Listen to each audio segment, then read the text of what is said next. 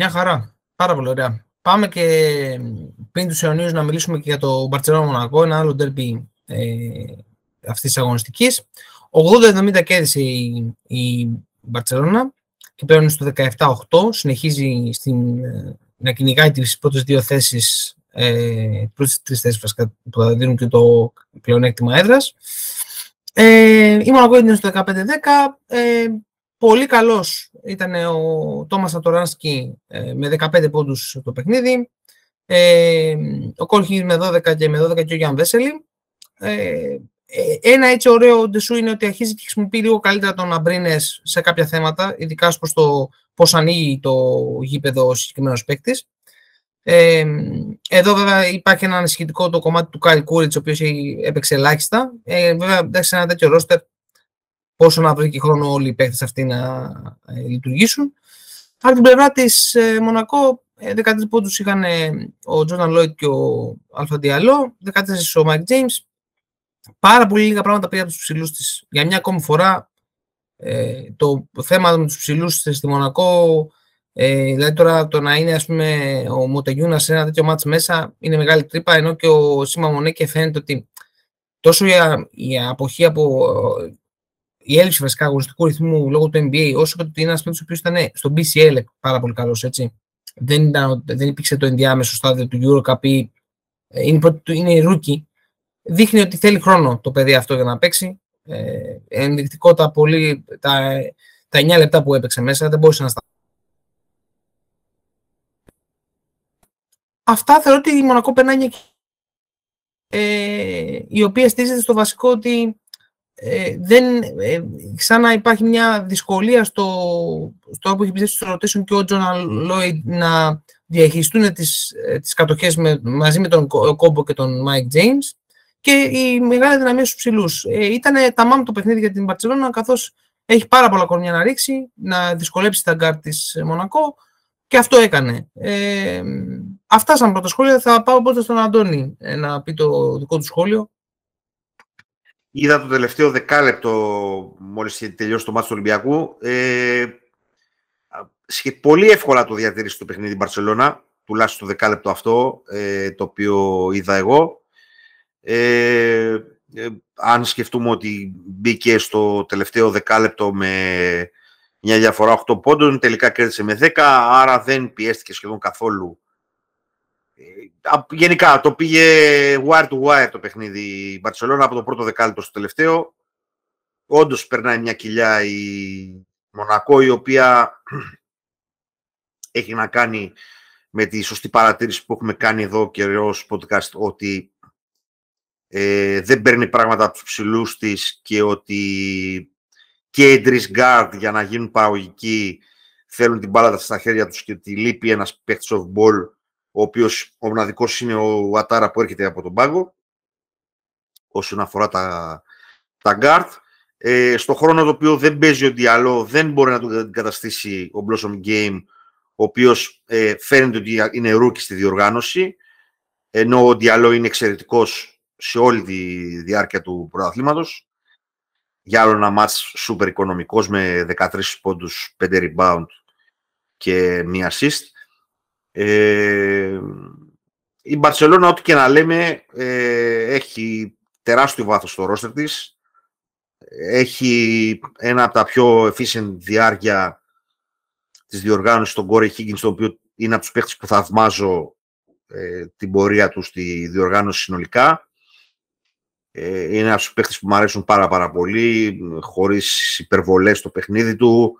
Ε, 9 στις 10 φορές θα είναι θετικός, ε, είτε βάζει πόντους είτε όχι. Ε, σε συνδυασμό με τον πολύ καλό Σαντοράνσκι και το άνοιγμα του γηπέδου από τον Αμπρίνες, είναι πώς θα λειτουργήσουν οι ψηλοί της ε, της Μπαρσελόνα. Νομίζω ότι αρχίζει και βρίσκει μια φόρμουλα ο Γιασκεβίτσιους σε αυτό το τρίο που αναφέραμε ε, μεταξύ Σαντοράνσκι, Αμπρίνες και Χίγκινς. Σε συνδυασμό ε, με βοήθεια από τους Κάλινιτς και Μύρωτιτς ε, βρίσκει ένα rotation το οποίο αρχίζει και βγάζει ένα νόημα πλην των πενταριών του. Βέβαια, όσο είναι καλά ο Βέσελη, ε, αυτό το πρόβλημα μειώνεται. Ε, οι άλλοι δύο δεν είναι σε αυτό το επίπεδο, δηλαδή ο Τόμπεϊ και ο Σανλή. Θα είχα δώσει πολύ περισσότερο χρόνο συμμετοχή στον Άτζι από την αρχή της διοργάνωσης ως δεύτερο ψηλό πίσω το Βέσελη. Ε, και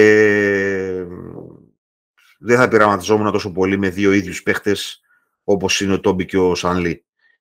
Ε, αυτά σε γενικές γραμμές. Έχει προβληματάκι η Μονακό.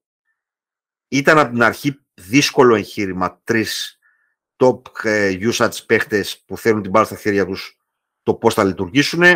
Μένει να δούμε τα παιχνίδια από εδώ και πέρα. Αυτά.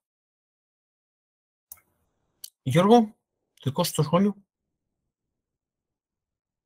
Δεν έχω να προσθέσω κάτι άλλο. Ε, πολύ απλοϊκά θα πω ότι ήσυχα πήρε το παιχνίδι Μπαρτσελώνα. Εκεί που πήγε λίγο να... Που έκανε ένα σερί η Μονακό προς το τέλος που έφερε το παιχνίδι στα ίσα ε, έκανε δύο-τρία λάθη και τα εκμεταλλεύτηκε η Μπαρτσελώνα και το πήρε. Ε, από ό,τι φαίνεται δεν είναι τυχαίο ότι η Μπαρτσελώνα δεν έχει χάσει αυτή τη Μονακό εδώ και δύο χρόνια. Έχει βρει το κουμπί της, παίζει σωστά, έχει τα εργαλεία για να τα αντιμετωπίσει όλα. Ε, αυτό που έχω να πω εγώ είναι ότι γιατί αυτόν τον Αλφα Διαλό δεν τον βλέπω, τον υποτιμούσαμε εδώ πέρα και πόσο μάλλον ο Παναθηναϊκός που τον υπέγραψε κιόλας και τον άφησε πριν κάνω δει. Είναι απίστευτο. Είναι εξαιρετικός παίκτης. Δεν είναι. Εμένα μου αρέσει πάρα πολύ. Είναι, δηλαδή, πραγματικά και έξω από την περιφέρεια και μέσα και είναι τρομερό εργαλείο. Είναι πολύ εργαλείο τύπος. Μα μου άρεσε πάρα πολύ και μακάρι να έχει την υγεία του να μείνει στην Ευρώπη. Και να, που θα μείνει βασικά. Δεν πιστεύω ότι αυτά τα παιδιά στο NBA έχουν ρόλο. Οπότε να συνεχίσει στο υψηλό επίπεδο και γιατί όχι εμείς μην το δούμε και στα δικά μας μέρη. Αλλά είναι εξαιρετικός. Είναι πραγματικά εξαιρετικός παίχτη. Ωραία. Πάρα πολύ ωραία.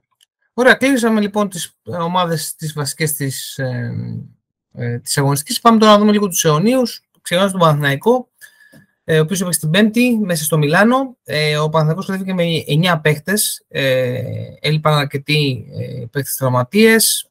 Ε, έχασε το ΜΑ ένα πολύ ωριακό παιχνίδι απέναντι στη Μιλάνο με 78-76. Κρίθηκε στο τέλος με δύο βολές του Νικολό Μέλη μετά από φάουλ που έγινε σε διεκδίκηση rebound με τον ε, Παπαγιάννη. Ε, ενώ στη τελευταία επίθεση, ε, αν δεν κάνω λάθος, ο Dwayne Bacon πήρε ένα jump shoot για, την, για να το στείλει στην μπάδα στο παιχνίδι. Δεν κατάφερε να ευστοχήσει. Ε, εντάξει, δεν αλλάζουν πολλά και οι δύο ομάδες ε, έχουν τα, τα αντίστοιχα προβλήματα που έχουν. Ε, έτσι είναι λίγο μια αναφορά. 14 πόντους ο Νικολό Μέλι, 16 ο Σαμπάζ Νάπιερ και 16 ο Μπράντον Ντέιβις για την, ε, για τη Μιλάνο. Ε, ενώ για, την, ε, για τον Παναθηναϊκό είχε 21 πόντους ο Ντέρικ Βίλιαμς, 14 ο Ντουέιν Μπέικον, 13 ο Πάρις Λι και 10 ο Γιώργος Παπαγιάννης. Τεράστια διαφορά είναι τα rebound. 28 συνολικά για την, ε, ε, για τον, ε, για τον, για τον Παναθηναϊκό, 40 συνολικά και 15 επιθετικά για την ε, Αρμάνη. Ε, στην, στο, στο, στο, σε κάτι ωραίο που μου άρεσε είναι ότι επιτέλους, βέβαια έπρεπε να είναι 9 παίκτες για να παίξει ο καημένος ο Λευτέρης Ματζούκας, αλλά τέλος πάντων, αλλά το ότι έπαιξε είναι κάτι σημαντικό. Στον παραλογισμό της σεζόν, ο Μάριος Γκριγκόνης μόλις 4 λεπτά. Και ο Μάτ Τόμας που ήρθε πριν κάνα διδόματο, ε, 20 λεπτά, 19 και 32. Εντάξει, δεν υπάρχει τώρα λογική. Ε, να πούμε ότι ο coach Ράτονιτς απολύθηκε. Ε, είναι παρελθόν από τον Παναθηναϊκό ε, και έχει αναλάβει ο coach Σερέλης ε, την ομάδα. Ε, καλή επιτυχία. Να, εντάξει, είναι πολύ δύσκολη εξίσου ο Παναθηναϊκός τα τελευταία δύο χρόνια. Ε, μακάρι ο coach Σερέλης, να, γιατί είναι ένας αξιόλογος προπονητής, να καταφέρει να τελειώσει αυτή τη σεζόν έστω αξιοπρεπώς ε, με αυτό το ρόστερ και με αυτές τις ε, με αυτούς τους παραλογισμούς που υπάρχουν. Ε, εγώ αυτά είχα να πω, παιδιά. Ε, θέλω να ακούσω τον Αντώνη πρώτα και μετά να μιλήσει και ο Γιώργος. Δεν έχω να πω πολλά πράγματα. Παραλογισμός είναι ότι έχεις τρεις παίχτες ε, που θέλουν την μπάλα στα χέρια τους και κάνουν τα ίδια πράγματα και γι' αυτό κάποιος δεν πρέπει να παίρνει χρόνο συμμετοχής. Έτσι. Και δυστυχώς για κάποιο λόγο έχει πέσει μπάλα στο Γκριγκόνης. Δηλαδή τώρα Γκριγκόνης, Πονίτικα και Μπέικον να μην ξαναλέμε τα ίδια πράγματα. Είναι παίχτες ίδιοι. Δεν είναι. Ο Τόμας, καλός ή κακός, παρόλο που ήρθε τώρα, είναι ένας παίχτη που μπορεί να παίξει χωρίς την μπάλα. Έχει μια λογική χρησιμοποίησή του. Ε, άσχετα αν το παιδί είναι έτοιμο για αυτό το επίπεδο ή όχι, αυτό είναι μια άλλη συζήτηση, μια άλλη κουβέντα. Ε, σημαντικό ότι έπαιξε 17 λεπτά ο Ματζούκας, αλλά όπως είπες έπρεπε να φτάσουμε να μην υπάρχουν παίχτες για να παίξει. Ε, ο Μπέικον εδώ και ένα-ενάμιση μήνα είναι σε πολύ κακό φεγγάρι, με πολύ κακές αποφάσεις. Πολλά τρίποντα τα οποία πέρσι δεν συνήθιζε να βαράει τόσα πολλά τρίποντα στη Μονακό. 7 τρίποντα το που έβαλε μόνο ένα. Και γενικά έχει επηρεαστεί το μυαλό του νομίζω συνολικά και του Μπέικον. Επιμένουν κιόλας να του δίνουν πολύ μεγάλο χρόνο συμμετοχής ενώ βλέπουν ότι χρειάζεται αποσυμπίεση, ε, κυρίως ε, στο mentality του. Ο Πάρεσλι είναι ίσως η καλύτερη φετινή μεταγραφή του Παναθηναϊκού, ο πιο φιλότιμος παίχτης που ασχέτως τι vibes υπάρχουν θα παίξει, βρέξει, χιονίσει με 13 πόντους και 6 assist. Μπόρεσε και πήρε και 3 rebound ο γίγαντας. Ε, νομίζω ότι πρέπει να είναι ξεκάθαρη επιλογή να παίρνει αρκετό χρόνο συμμετοχή ο Παπαγιάννης από εδώ και πέρα. Εντάξει, ο Ντέρικ Williams είναι μια από τις μέρες που βρέθηκε σε καλή επιθετική βραδιά. Για τον Ντέρικ Williams τα έχουμε πει αρκετές φορές. Το παιδί έχει αποφασίσει εδώ και πολλά χρόνια, από τότε που έφυγε στο από το NBA, ότι δεν είναι. ότι τον ενδιαφέρει μόνο το επόμενο του συμβόλαιο, τίποτα.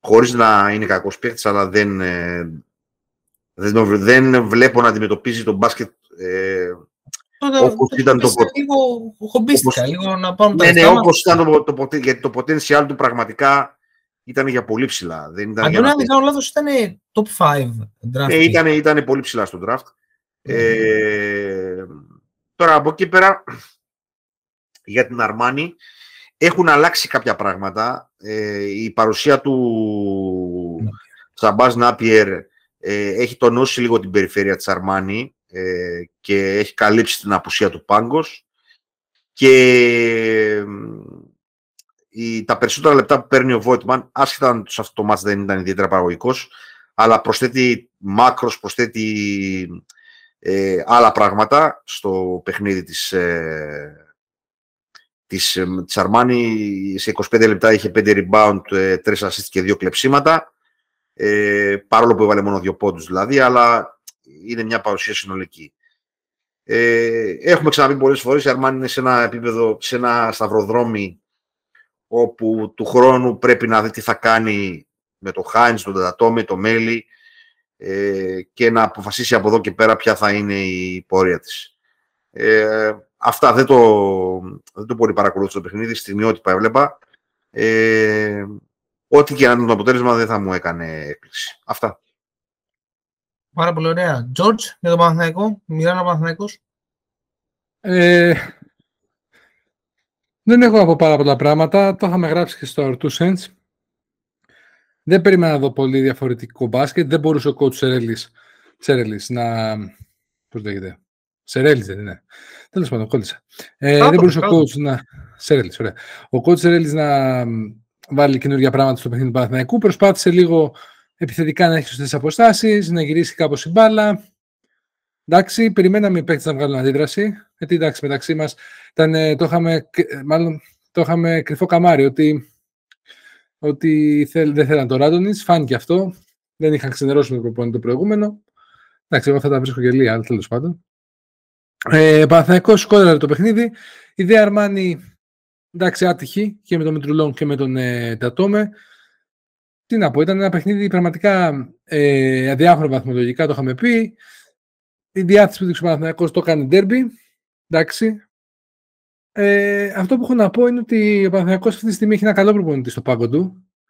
Και προσωπικά, δηλαδή, ο Κώστας μπορεί να με καταλάβει καλύτερα. Με ενοχλεί το γεγονός ότι φέρνει έναν Έλληνα προπονητή, ο οποίος έχει δείξει ότι μπορεί, δεν έχει δείξει ότι μπορεί να σταθείς σε αυτό το επίπεδο, αλλά σίγουρα ότι ξέρει να δουλεύει και, έχει, και είναι καλός στο recruiting με ευθυνούς παίχτες, ξέρει να δουλεύει με νέους Έλληνες και του δίνεις τώρα 6 μήνες, ούτε καν 6 μήνες ε, ρόλο και μετά να φύγει. Ε, αλλά σε κάθε περίπτωση ε, πιστεύω ότι θα το συμμαζέψει το μαθηματικό coach. Δεν έχει πολλά περιθώρια βέβαια να πούμε να αλλάξει τον μπάσκετ του Παναθηναϊκός. Αυτό το οποίο είπε ο coach μετά την λήξη του παιχνιδιού λέει ότι θέλω να κάνουμε ένα παιχνίδι των 20 assist. Τουλάχιστον λέει να βγάζουμε τόσε assist. Πώς θα τις βγάλεις ρε coach αυτές τι assist, εγώ έχω να πω, όταν έχεις πάρα πολλοί παίχτε on ball Όταν έχεις τον Bacon που δεν δίνει από το δεξί στο αριστερό, όταν δεν έχεις ένα playmaker πέρα το Walters που να δίνει την μπάλα. Τι να πω, εμένα αυτά είναι ερωτήματα δομικά που υπάρχουν με τον Παναθηναϊκό. Αυτό που έχω να πω είναι στον Πάρις Λί ότι το παλικάρι αυτό διαψεύδει όχι μόνο του εμάς ως με ξένοι ας πούμε παδί, αλλά και τους ίδιους οπαδούς Παναθηναϊκού. Το παιδί υπεραποδίδει με τον τρόπο τον οποίο ε, τον αξιοποιεί ο Παναθηναϊκός και σίγουρα αυτός ο παίκτης, αν θέλει ο Παναθηναϊκός να κάνει κάτι καλό του χρόνου, έστω να είναι ανταγωνιστικός, ότι την επανέλθει εκεί που θέλει και εικάζει ε, όλος ο κόσμος που θα επανέλθει στο υψηλό επίπεδο, πρέπει να το κρατήσει. Τώρα από εκεί και πέρα, ότι ο Williams έπαιξε τον μπάσκετ που έπαιξε είναι ο Williams. Ωραία, θα παίξει τα παιχνίδια έτσι, θα τα βάλει παντού. Στην άμυνα πίσω χωνή.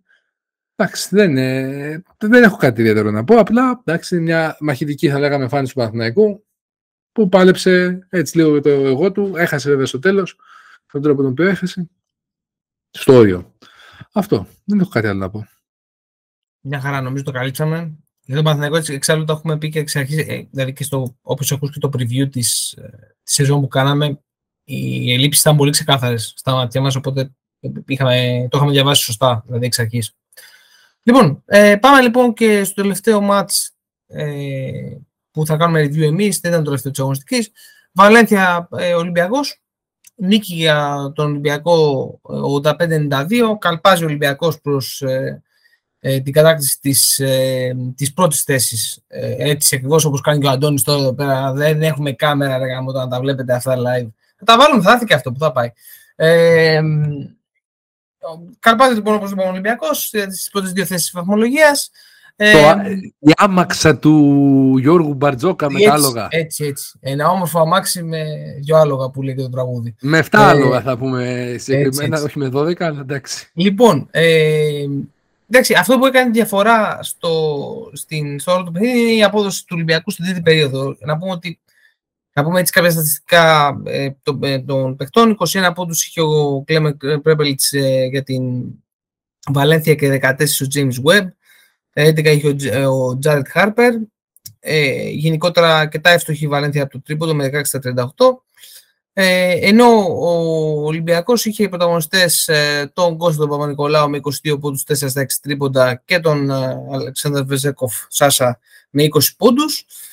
Ε, 14 είχε ο Τόμας Βόκαπ και 11 ο Σακυλ Και, ο Ολυμπιακός επίσης ήταν πάρα πολύ εύστοχος με 13 στα 28 τρίποντα.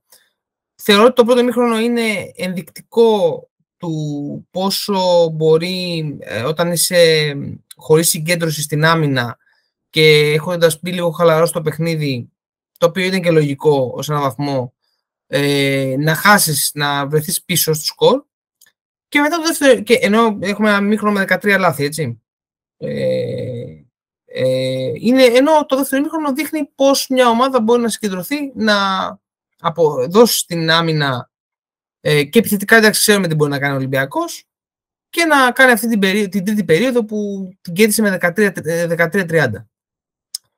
Ε, εκεί έπαιξε όλη, όλη η διαφορά εκεί πέρα είναι. Ε, θεωρώ ότι εντάξει, είναι, το rotation είναι ειδικά στο θέμα του Παπα-Νικολάου είναι, έπαιξε 37 λεπτά δηλαδή, 37 και 19 για την ακρίβεια.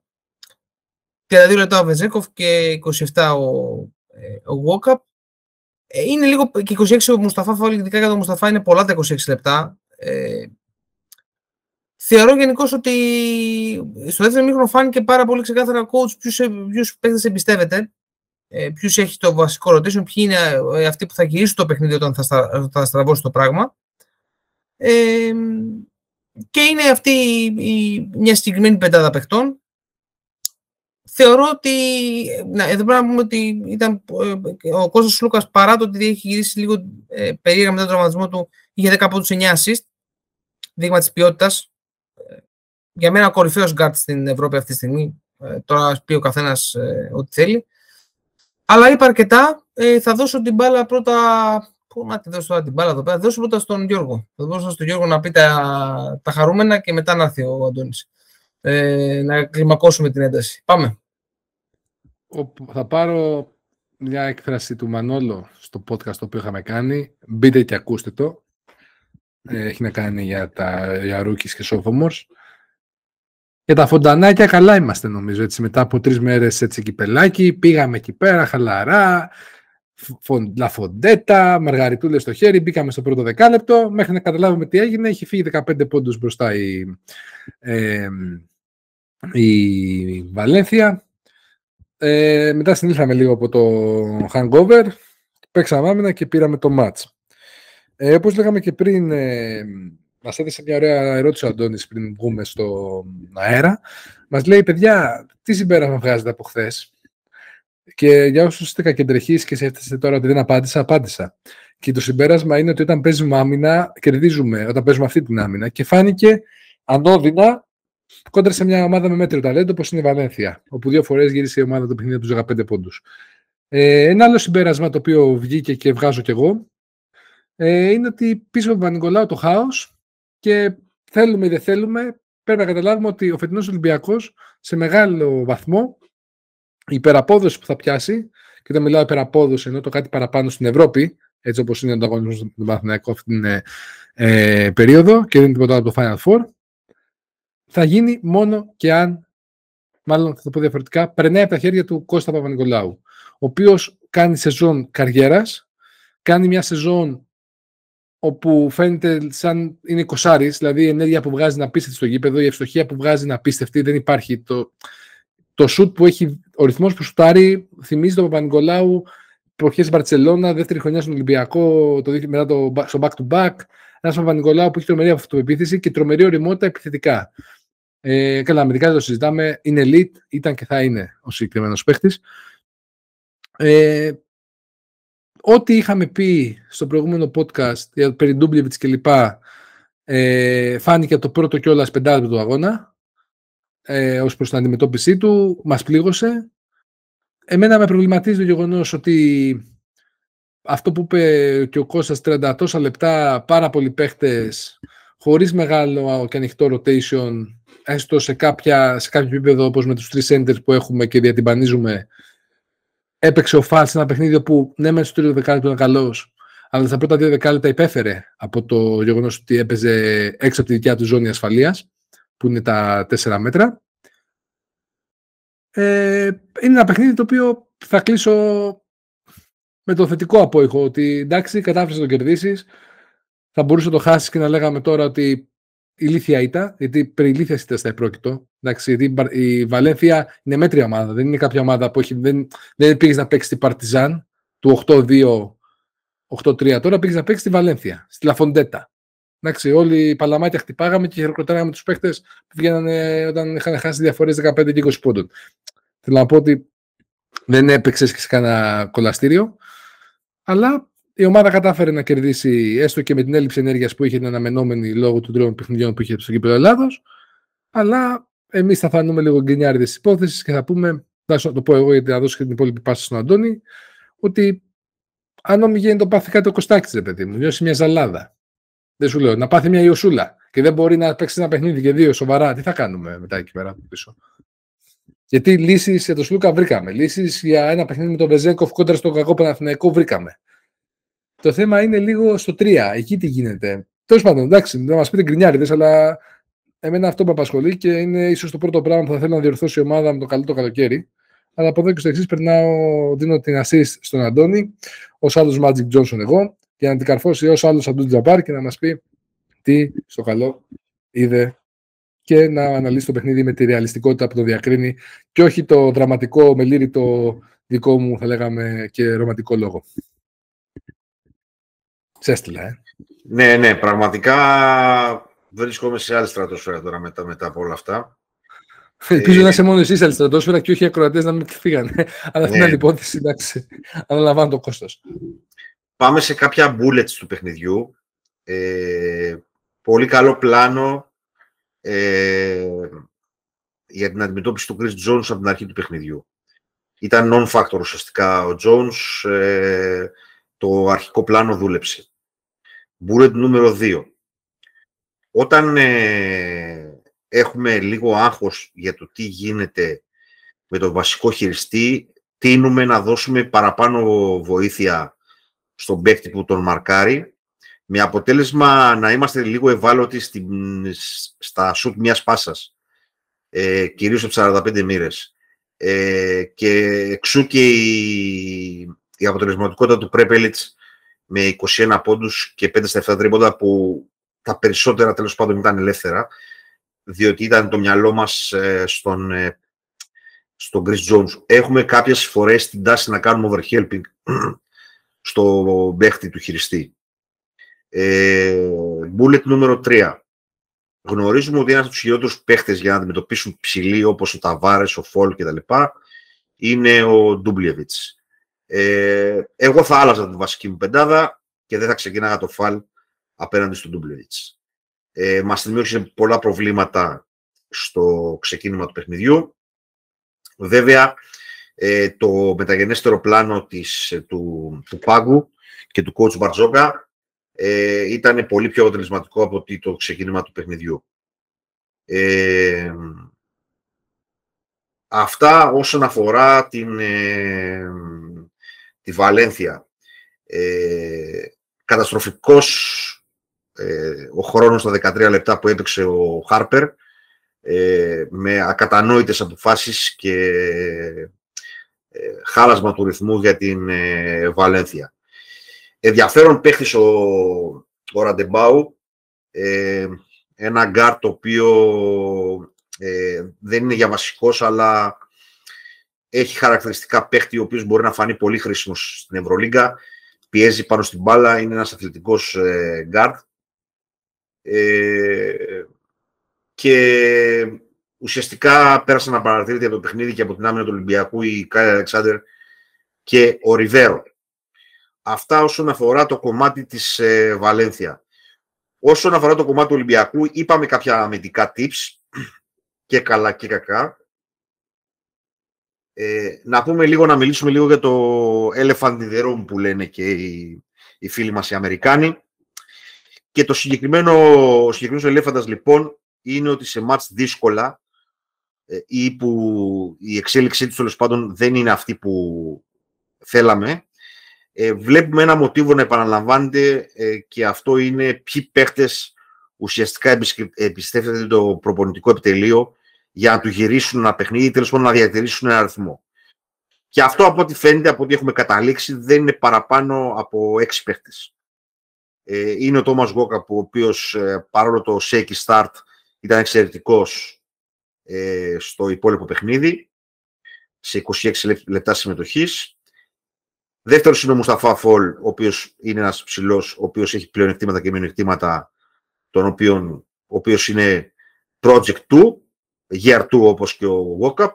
Είναι ο Κώστας Λούκας που ε, είναι εκπληκτικό ότι σε 20 λεπτά δίνει 10 ε, πόντους, 10 assist ε, με super efficiency τρόπο και μόλις δύο λάθη.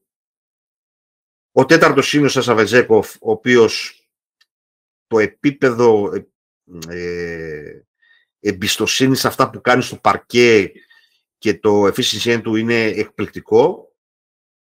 Πέμπτος είναι ο Κώστας Παπα-Νικολάου, ε, που έπαιξε 37 λεπτά. Ε, δεν έχω πολλά πράγματα να πω για τον Παπα-Νικολάου, γιατί είμαι φαν του Παπα-Νικολάου από το Νάρη.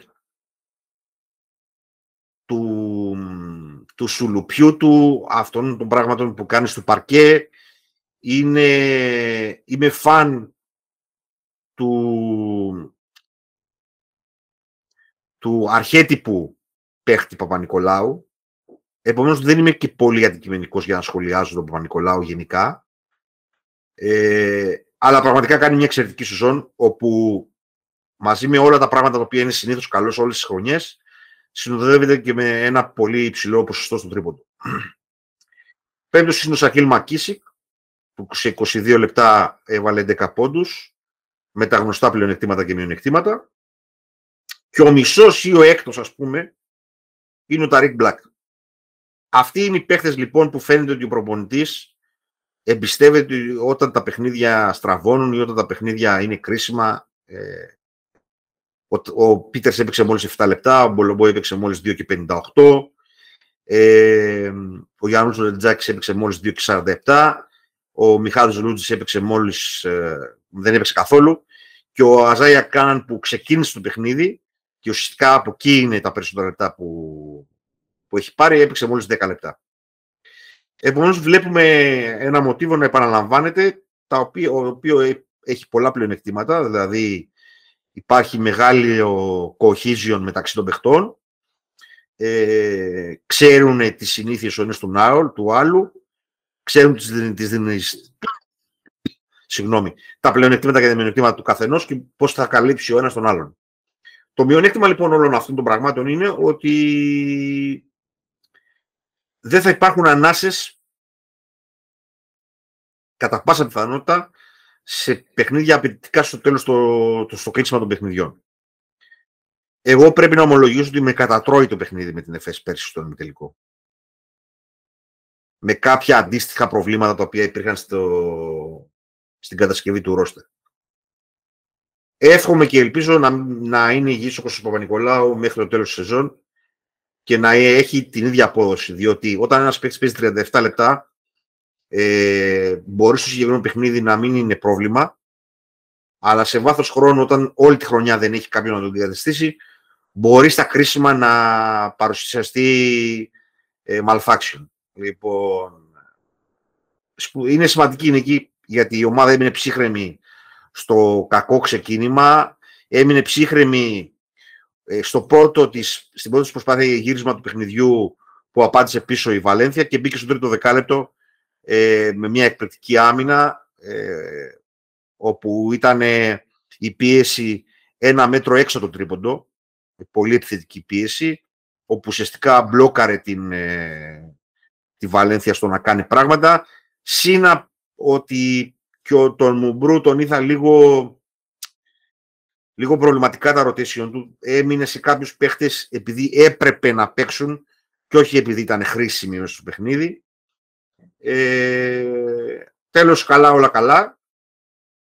Εδώ είμαστε για να τονίζουμε τα bullets όλα αυτά τα πράγματα τα οποία πολύ πιθανόν να μην αναφέρονται πουθενά αλλού και να μένουν στο, στον τίτλο κάθε παιχνιδιού. Αυτός είναι ο σκοπός των All-Arounders. Και για άλλο ένα παιχνίδι προσπαθήσαμε να μεταφέρουμε όσα έχουμε στο κεφάλι μας και όσα καταλαβαίνουμε ε, από την πλευρά το, του ερασιτέχνη πάντα.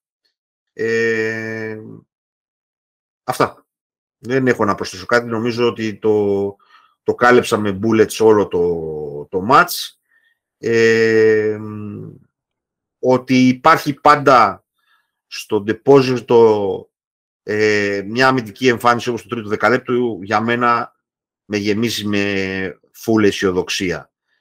Ε, τα πράγματα που εξακολουθούν να με κάνουν επιφυλακτικό ανέφερα κάποια από όλα αυτά και το δεύτερο είναι ότι τι θα γίνει στο αντίστοιχο μάτς που δεν θα βάλεις 13 στα 28 δηλαδή 47% στο τρίποδο αλλά για κάποιον λόγο είτε επειδή σε μαρκάρουν καλύτερα ε, ή επειδή δεν είναι η μέρα σου ε, βάλεις 30%.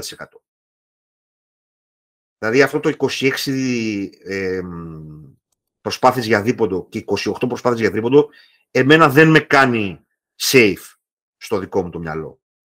Ε, με κάνει να έχω άγχη. Όχι για το συγκεκριμένο παιχνίδι, για το μέλλον. Και ένα άλλο και για να κλείσω με αυτό, προσπαθούμε κάθε φορά να συζητάμε ως podcast για το δάσος και όχι για το δέντρο.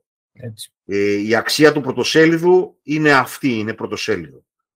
Ε, όταν κάνεις ένα podcast προσπαθείς να μπεις στις εσωτερικές σελίδες. Αυτά, παιδιά, μην σας ζαλίζω άλλο. Αυτό, όχι, πολύ σωστά λέει και όχι για να λέμε σας τα λέγαμε, απλά αυτή είναι η άποψή μας. Λανθασμένη μη θα φανεί και αυτό, προσπαθούμε να το δούμε ρεαλιστικά όσο μπορούμε, μέχρι και εγώ που είμαι η φύση ρομαντικός. Συγγνώμη που σε διακοπώ. Δεν υπάρχει, σας τα λέγαμε. Δεν υπάρχει, αυτό δεν υπάρχει. Καταθέτουμε εδώ μια άποψη η οποία είναι αυτή που αντιλαμβανόμαστε ως all-arounders και μέχρι εκεί που μπορούμε να αντιληφθούμε. Έχουμε ένα μικρό φτιαράκι και προσπαθούμε να σκάψουμε ε, μέσα στο παιχνίδι. Όσο μας, ε, όσο μας παίρνουν οι δυνατότητές μας. Ε, θεωρώ ότι σε γενικές γραμμές τα καταφέρουμε καλά. Είτε συμφωνεί κάποιος, είτε διαφωνεί ε, με το σύνολο των απόψεών μας. Άλλωστε, ε, η... το καλό είναι ότι δεν έχουμε κοινές απόψεις ε, και το ακόμα καλύτερο είναι ότι τις μεταφέρουμε όλες. Ε, χωρίς να υπάρχει γραμμή ή χωρίς να φοβόμαστε να μιλήσουμε ή χωρίς να μας νοιάζει στο τέλος της ημέρας το τι θα πει ο κόσμος που είναι το, έγχος, το άγχος του Μέσου Έλληνα. Σωστά. Λοιπόν, ε, Χωστή. Ε, δεν έχω, δεν, δεν, συμφωνώ απόλυτα ε, σε ό,τι είπε ο Αντώνης, συμφωνώ και εμένα αυτό με αγχώνει.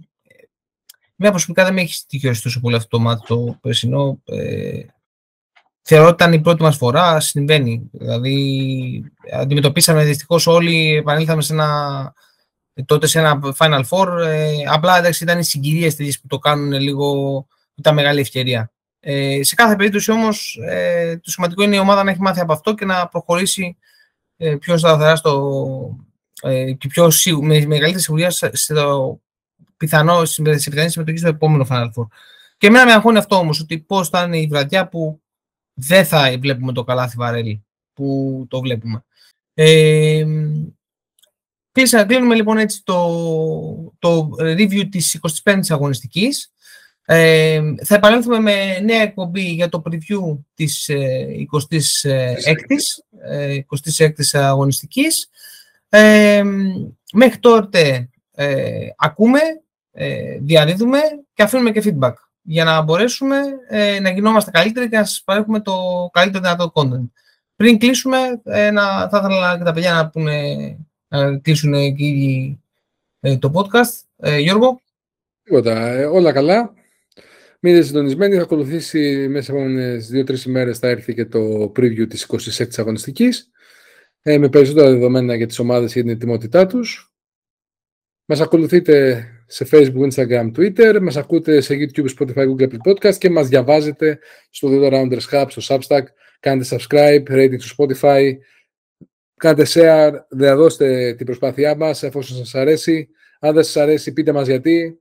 Εδώ είμαστε, ακούμε, και ευχαριστούμε πάρα πολύ για την ε, υποστήριξη μέχρι στιγμής και για την... γιατί αντικειμενικά τρέχει σχεδόν δύο μήνες το Substack. Βασικά ψέματα. Ένα μήνα είμαστε πάνω με το Substack. Ένα μήνα είμαστε. Ε, ευχαριστούμε πάρα πολύ για όλη τη στήριξη, γιατί όντως 21 νομίζω του μηνός 22 είχαμε, ανεβεί, είχαμε ανεβάσει το πρώτο άρθρο του Κεντάβρου. Και τώρα ήδη έχουμε αρκετά πραγματάκια πάνω. Συνεχίζουμε και θα συνεχίσουμε ακόμα πιο δυναμικά στο εγγύς μέλλον. Αντών. Ε, Κάντε subscribe στο Substack. Έχει ενδιαφέροντα πράγματα. Ε, είναι η συνέχεια του podcast. Είναι το μαγκαζίνο μας. Είναι το, το παιδάκι μας. Ε, για το οποίο είμαστε πολύ περήφανοι για την ποιότητά του και για το πώς μεγαλώνει. Ε, με τη βοήθεια και του σημαντικούς στελέχους ε, του hub μας του Κεντάβρου ε, και του Μόρις που γράφει κατά καιρούς. Ε, Υπάρχει νέο άρθρο του Μόρις, να πούμε. Μπείτε, διαβάστε το. Ανέβηκε. Καμικάζει αγάπη μου. Ακριβώς. Ε, είναι πολύ σημαντικό για μας η στήριξη που δείχνετε. Είναι πολύ σημαντικό τα σχόλια που λαμβάνουμε ε, κατά καιρούς. Ε, κάντε το, διαδώστε την, ε, το ενδιαφέρον σας για το project και εδώ είμαστε ε, για να προχωράμε μαζί σε αυτή την αφίδρομη σχέση την οποία χτίζουμε. Ευχαριστούμε πάρα πολύ που μας ακούτε. Σύντομα ξανά με, την, με το επόμενο podcast.